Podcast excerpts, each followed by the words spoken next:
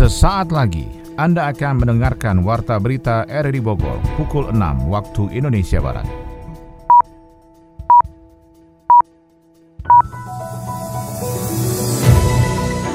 Selamat pagi dan salam jumpa. Hari ini tanggal 16 Oktober 2021 tepatnya hari Sabtu, kami kembali menyiapkan rangkaian informasi untuk Anda dalam Warta Berita RRI Bogor. Siaran ini bisa Anda dengarkan juga lewat audio streaming di aplikasi RRI Play pada perangkat smartphone Anda dan bisa Anda dengarkan di audio podcast Spotify, Anchor, Portal, dan Google Podcast. Berita utama hari ini adalah Wakil Presiden Maruf Amin menutup Pekan Olahraga PON ke-20 Papua tahun 2021. Polres Sukabumi Kota merilis pengungkapan kasus peredaran narkotika dan obat berbahaya dalam kurun waktu dua minggu terakhir. Saya Mulana Isnarto, inilah Warta Berita selengkapnya.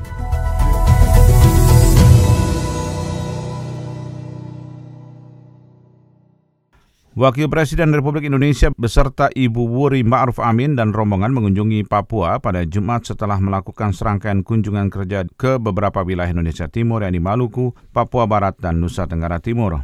Kepala Dinas Komunikasi dan Informatika Papua, Jerry Yudianto di Jayapura mengatakan pemerintah Provinsi Papua memberikan apresiasi besar pada kunjungan kerja kali ini. Wapres menghadiri penutupan Pekan Olahraga Nasional ke-20 Papua 2021 di Stadion Lukas NMB Kampung Harapan Kabupaten Jayapura sekaligus menutup PON ke-20 Papua.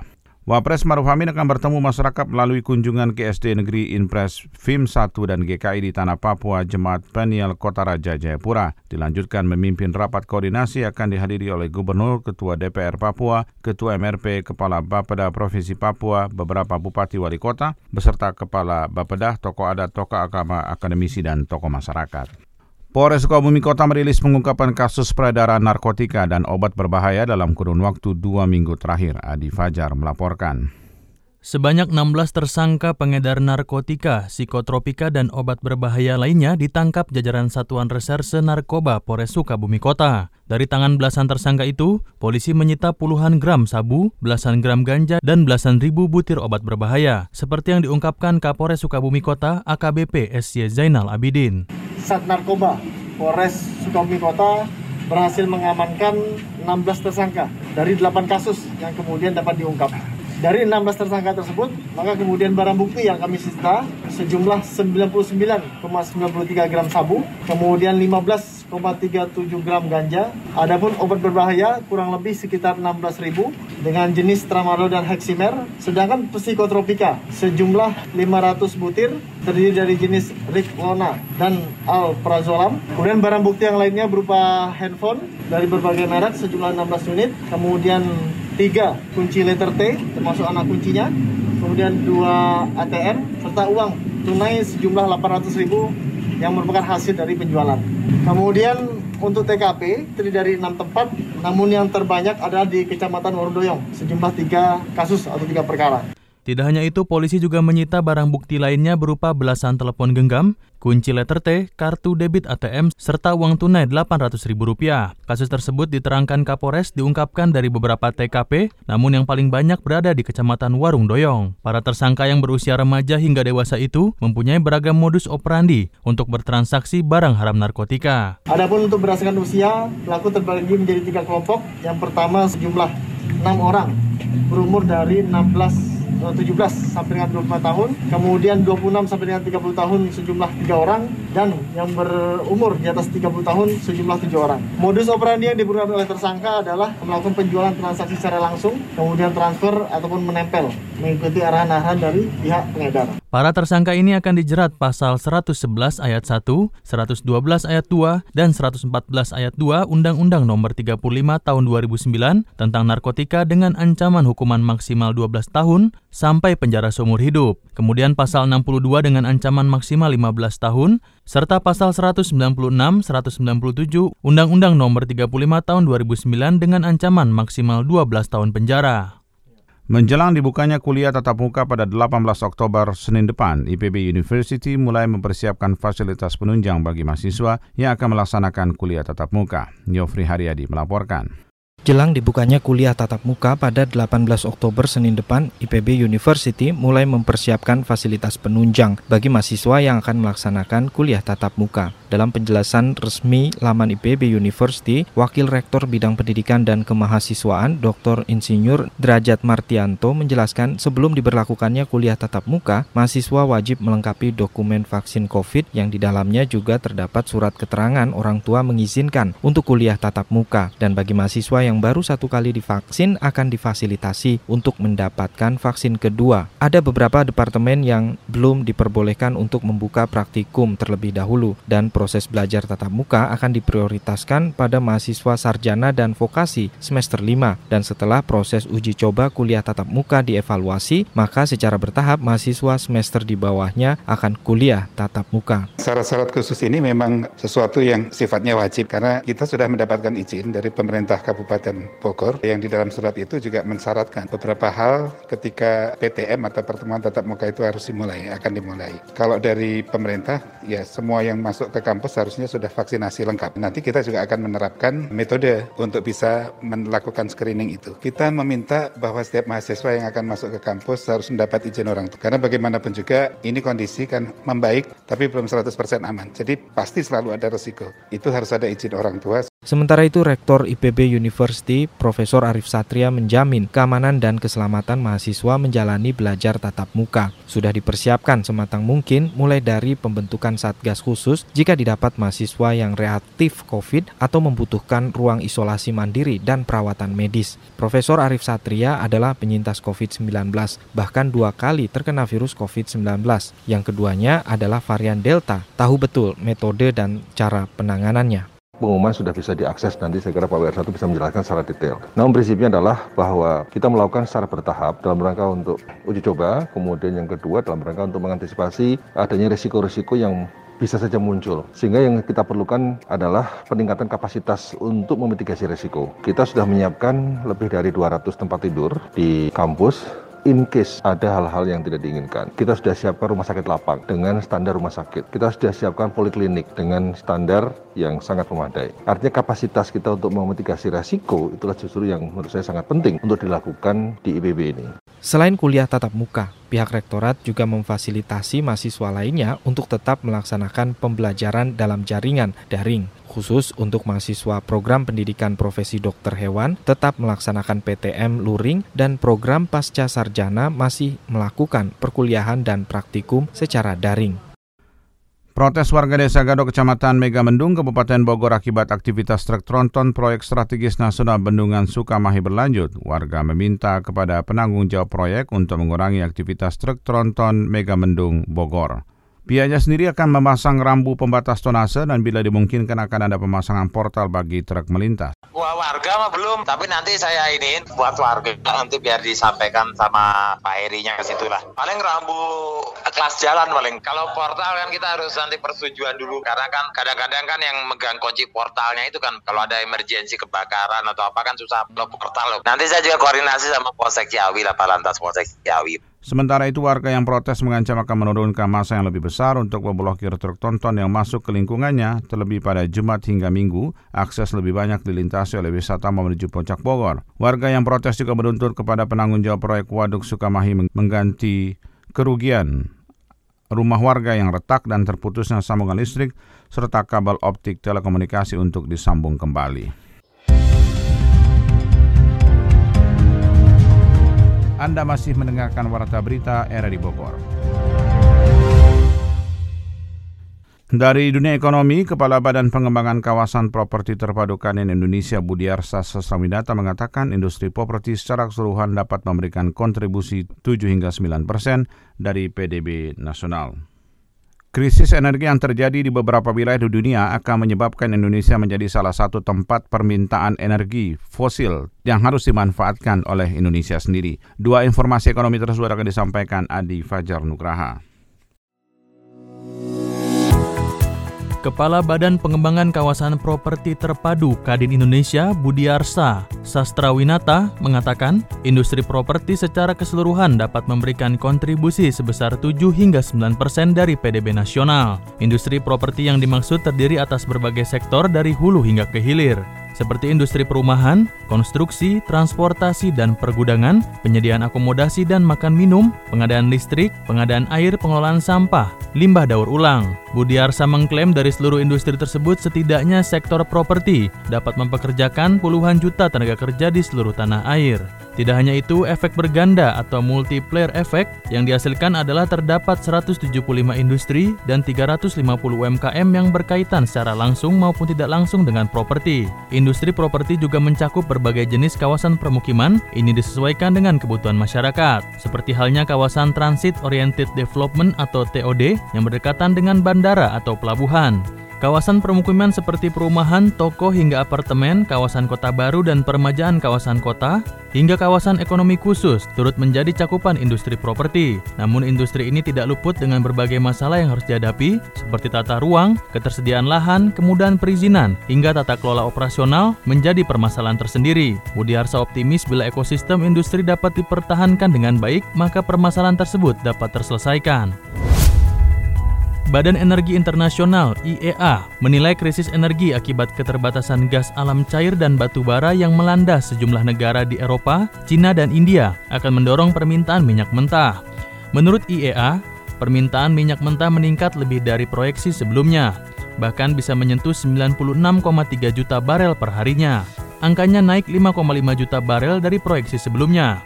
Harga batu bara dan gas bumi yang naik mendorong sektor pembangkit energi dan industri terkait untuk tetap menjalankan bisnis dan operasionalnya. Harga gas bumi meningkat akibat musim dingin, ini menyebabkan tekanan inflasi dan kekhawatiran akan pemulihan ekonomi dari pandemi COVID-19. Pasokan minyak dunia diperkirakan naik tajam pada Oktober 2021 sebagai buah dari pemulihan ekonomi Amerika Serikat usai badai Ida. Permintaan minyak itu akan diimbangi oleh pasokan minyak yang meningkat setelah Organisasi Negara Ekspor Minyak Dunia atau OPEC melanjutkan produksinya. Goldman Sachs memprediksi harga minyak mentah akan berada di 85 US dollar per barel atau setara 1,1 juta rupiah. Demian dari Goldman Sachs mengatakan dibutuhkan investasi lebih untuk memasok kebutuhan itu.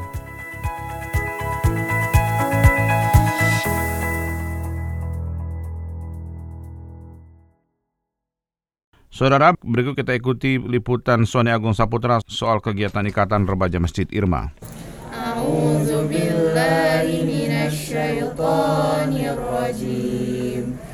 بسم الله الرحمن الرحيم تبارك الذي بيده الملك وهو على كل شيء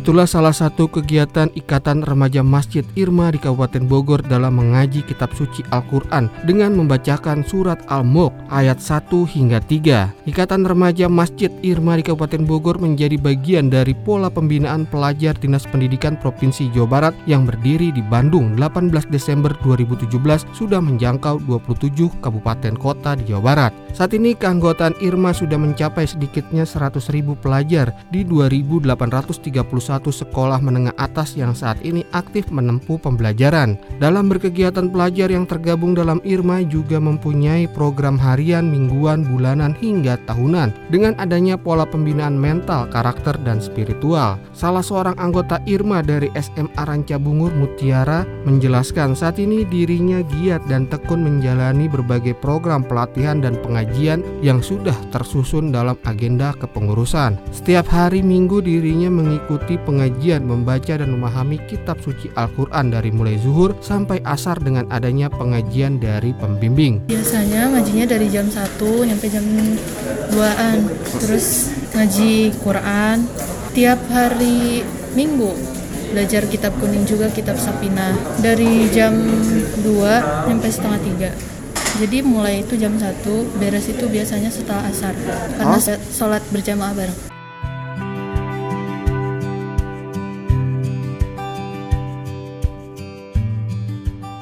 Siswa lainnya Denis mengatakan mendapatkan pola pembelajaran dari mengaji bersama dan mendengarkan ceramah dari tokoh agama dalam mengisi relung sanubarinya. Selain itu dirinya juga mendapatkan pelatihan kesenian seperti bermain marawis untuk menjadi salah satu cara memahami nilai keislaman melalui berkesenian. Sehari-hari di sekolah yang sekarang paling kan sekarang situasinya lagi daring gitu ya. Paling adain pengajian kayak seminggu sekali jadainnya pengajian terus kayak pelatihan kayak marawis kiroat kayak gitu. Banyak sih kalau daring gini. Susah susah ngontrol orang-orangnya kadang. Kadang susah diajaknya buat ikuti kegiatan ini itu.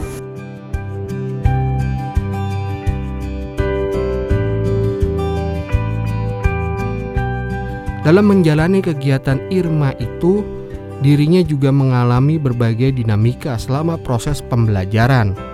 Salah seorang siswa Ciseeng Delia mengaku dapat mengenal ilmu agama secara mendalam dengan adanya praktek langsung sebagai bekal hidup sehingga menjadi salah satu kesukaannya dalam menjalani kegiatan Irma yang sudah digelutinya selama setahun ke belakang. Sedangkan dukanya juga ada karena saat ini pandemi COVID-19 mengganas sehingga selama beberapa bulan terakhir harus menjalani pembelajaran metode online. Tentu banyak kesulitan dalam memahami isi kandungan Al-Quran yang menjadi pembelajaran secara secara online tersebut. Duka-duka di Irma itu bisa mendapatkan materi-materi yang baik, yang baru-baru dipelajari. Dukanya itu kesulitan dalam mencerna karena kan situasinya dari dari sekolah. Jadi banyak yang kurang mengerti, jadi kurang menyerap informasi-informasi yang disampaikan lewat secara daring itu.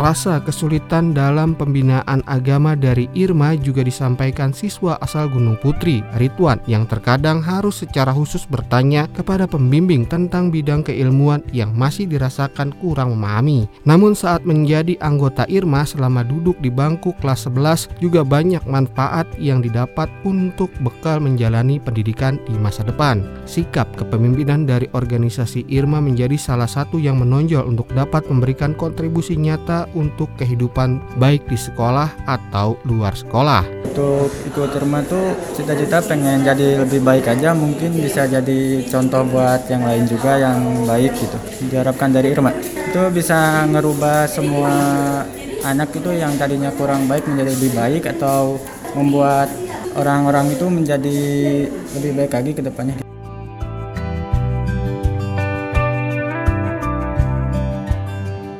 Saat mengikuti kegiatan Irma memang pelajar secara berkelompok dalam satu sekolah atau lainnya membentuk kelompok untuk saling mengenal dan bersilaturahmi sehingga bisa menumbuhkan rasa persaudaraan antar anggota yang tersebar di 40 kecamatan di Kabupaten Bogor. Salah seorang pembimbing Irma dari SMA 3 Cibinong Musliha mengungkapkan saat pembelajaran kepada peserta didik di bangku sekolah formal juga dibarengi dengan adanya kegiatan ekstrakurikuler rohani Islam yang di Jawa Barat bernama Irma. Anggota Irma mempunyai kesempatan untuk berbuat baik dengan ilmu pengetahuan umum dan keagamaan yang sudah menjadi bahan ajar dari para pembimbing dengan adanya program secara berkala. Dirinya sudah sejak awal menjadi pembimbing Irma sehingga memahami karakter anggota yang masih berusia usia remaja. Memang diakuinya tidak semua sekolah mempunyai masjid, namun dalam berkegiatan, pembinaan bisa berlangsung di mana saja baik dalam atau luar sekolah. Sehingga dirinya mempunyai arah pembinaan menjadikan sekolah sebagai masjid untuk semua kalangan untuk belajar dan menimba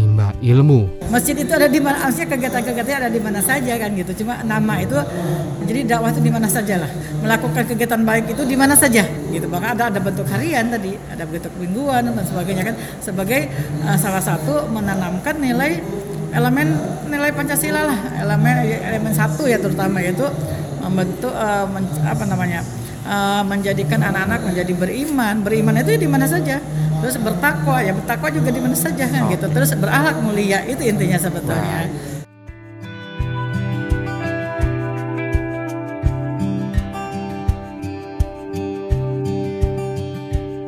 Kegiatan Irma juga melibatkan semua kalangan pembina dari dalam sekolah atau tokoh masyarakat sehingga anggotanya mendapatkan berbagai keilmuan dalam mengembangkan diri. Kepala Kantor Cabang Dinas Provinsi Jawa Barat Wilayah Kabupaten Bogor Satari mengatakan sebagai pembina utama kegiatan Irma di Bumi Tegar Beriman tentunya melakukan sejumlah terobosan untuk berinovasi dan kreasi dengan berkolaborasi. Kepala sekolah sebagai pembina utama di sekolah harus terus memantau program Irma sebagai bagian bagian pola pendidikan pembentukan karakter anak bangsa dengan adanya nilai keagamaan. Anggaran khusus untuk buat masjid di sekolah nggak ada, maka Itulah entrepreneurship dari kepala sekolah berkolaborasi dengan orang tua, masyarakat yang ada ingin berbagi kebaikan. Kan pada umumnya kan masjid-masjid sekolah tuh dibangun dengan swakelola ya. ya. Ya tentunya kita mungkin bisa berkolaborasi lah dengan stakeholder yang ada di situ, dengan lingkungan masyarakat, dengan perusahaan mungkin yang peduli oh, dengan pembinaan akhlak mental karakter anak-anak kita.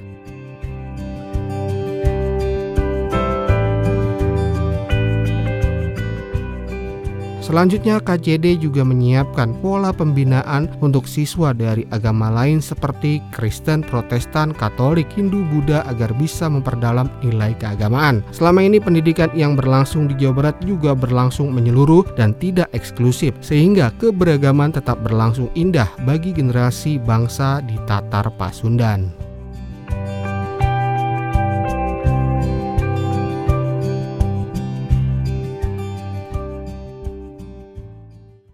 Dari dunia olahraga, kontingen Jawa Barat keluar sebagai juara umum Pekan Olahraga Nasional PON ke-20 Papua 2021. Tim atletik nomor 4 kali 100 meter estafet putri Jawa Barat keluar sebagai juara pertama pada PON ke-20 Papua 2021. Informasi olahraga tersebut akan disampaikan Ermelinda.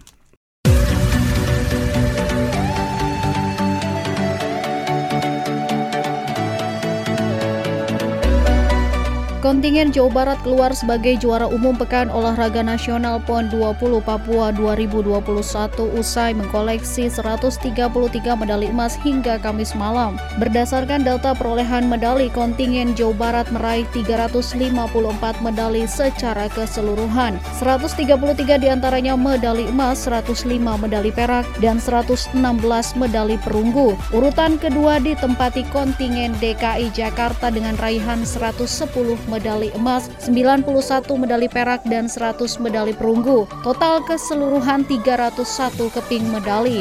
Sementara Jawa Timur menempati urutan ketiga dengan jumlah medali 287 keping, masing-masing 110 medali emas, 89 medali perak, dan 88 medali perunggu. Peringkat empat besar ditempati kontingen tuan rumah PON Papua 2021 dengan jumlah 93 medali emas, 66 medali perak, dan 102 medali perunggu total keseluruhan 261. Sedangkan Bali menempati posisi lima besar dengan capaian capaian 28 medali emas, 25 medali perak, dan 53 medali perunggu. Total 106 keping medali. Atas capaian ini kontingen Jawa Barat sukses mempertahankan gelar juara umum PON Jawa Barat tahun 2016 di ajang PON yang digelar di Bumi Cendrawasi tahun 2021.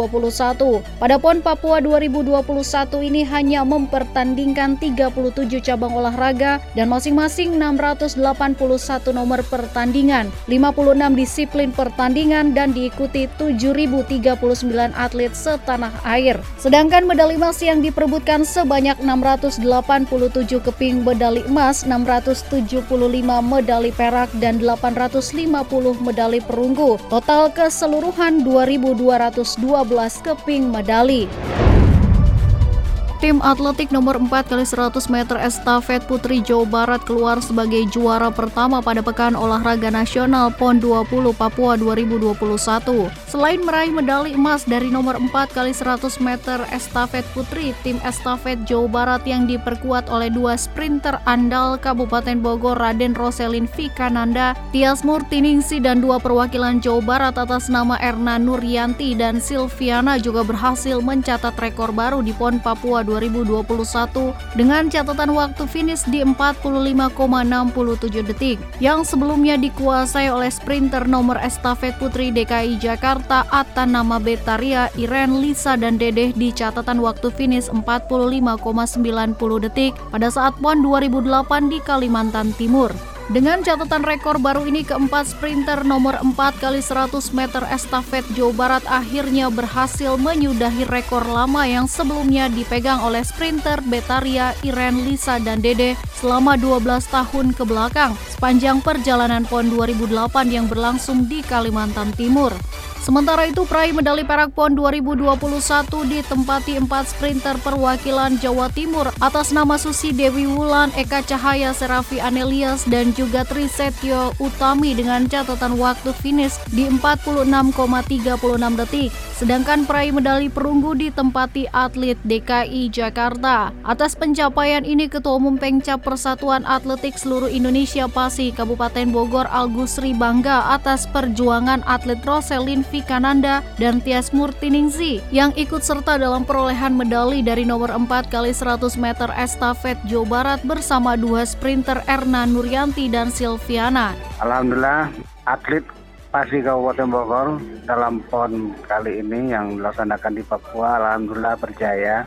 Ini sangat membanggakan sekali bagi kami terutama pengurus Pasi Kabupaten Bogor. Alhamdulillah anak-anak kita berjaya sesuai dengan latihan yang selalu kita pantau yang mereka lakukan dengan sungguh-sungguh dan berbuah yang manis. Sementara itu tim basket 3x3 Putra Jawa Barat harus puas membawa medali perak dari Bumi Cendrawasi usai dikalahkan DKI Jakarta dengan skor tipis 11-12 pada pertandingan final Pekan Olahraga Nasional PON 20 Papua 2021 yang digelar di Mimika Sport Kompleks Mimika pada hari Jumat kemarin.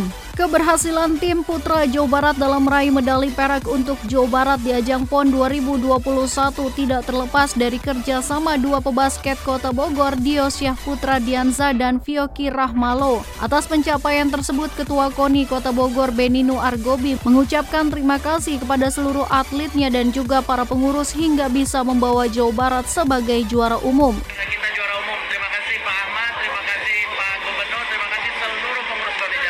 Benino kembali menjelaskan semoga atlet Kota Bogor bisa mempersembahkan yang terbaik untuk masyarakat Kota Bogor dan pemerintah Kota Bogor yang sampai saat ini terus mempercayakan pola pembinaan olahraga kepada KONI.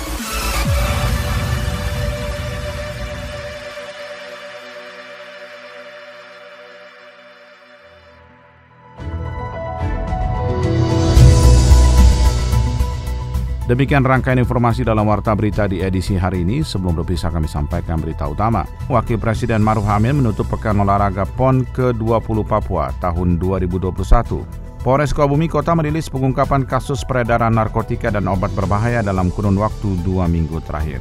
Saya Maulana Isnarto, mewakili kerabat kerja yang bertugas hari ini. Terima kasih atas perhatian Anda. Selamat pagi, sampai jumpa.